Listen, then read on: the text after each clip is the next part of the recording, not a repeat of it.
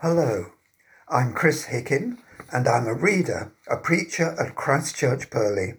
I'm reading today from St Mark chapter 13, starting at verse 14. When you see the abomination of desolation standing where it ought not, let the reader understand. Then let those who are in Judea flee to the mountains. Let no one on the housetop go down or enter the house to take anything out. Let no one in the field go back to get their cloak.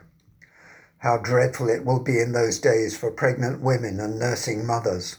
Pray that this will not take place in winter, because those will be days of distress unequaled from the beginning when God created the world until now, and never to be equaled again.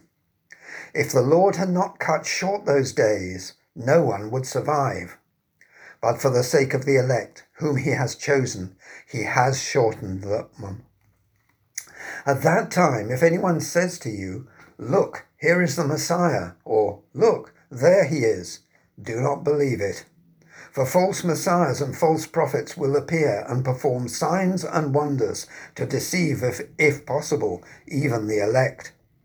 So be on your guard. I have told you everything in advance. When something that is fundamentally good becomes distorted by the enemy, it can go most horribly wrong. This was the reason Jesus wept over Jerusalem. He knew the horror that would result from the Jewish leaders rejecting him, the zeal to serve God distorted into a false confidence in a suicidal rebellion, the false messiahs and brutal infighting between rival factions that continued in Jerusalem right up till the last moment when the Romans closed the siege ring around the city. Jesus' words, which superficially can seem bizarre, did in fact have very practical consequences. We, the readers, are expected to understand what is meant by the abomination of desolation, and it's not a hard puzzle to solve. It refers to pagans desecrating the most holy place in the Jerusalem temple which had happened twice before, once by the Babylonians and again by the Greeks. Jesus knew that it would very soon happen again, this time by the Romans, and he wanted to warn his followers. So, the fourth century Christian historian Eusebius tells us, when the Jewish rebellion began, the Christians in Jerusalem, remembering Jesus' words, fled Jerusalem in good time.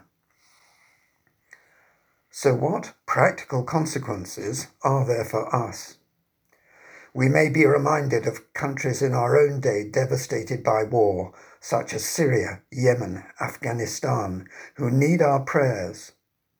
But we can also take heart from the promise that the days will be shortened.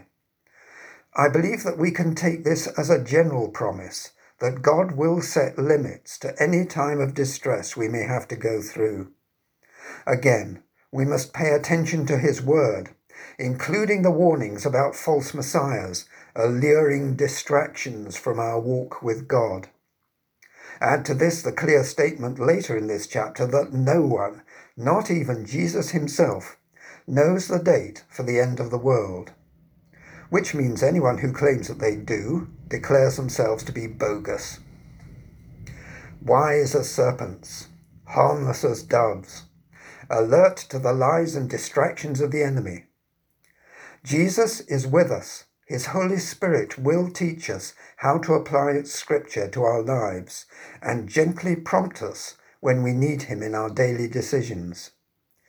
This is one of the key skills of living the Christian life, learning to listen out for and recognize those gentle prompts.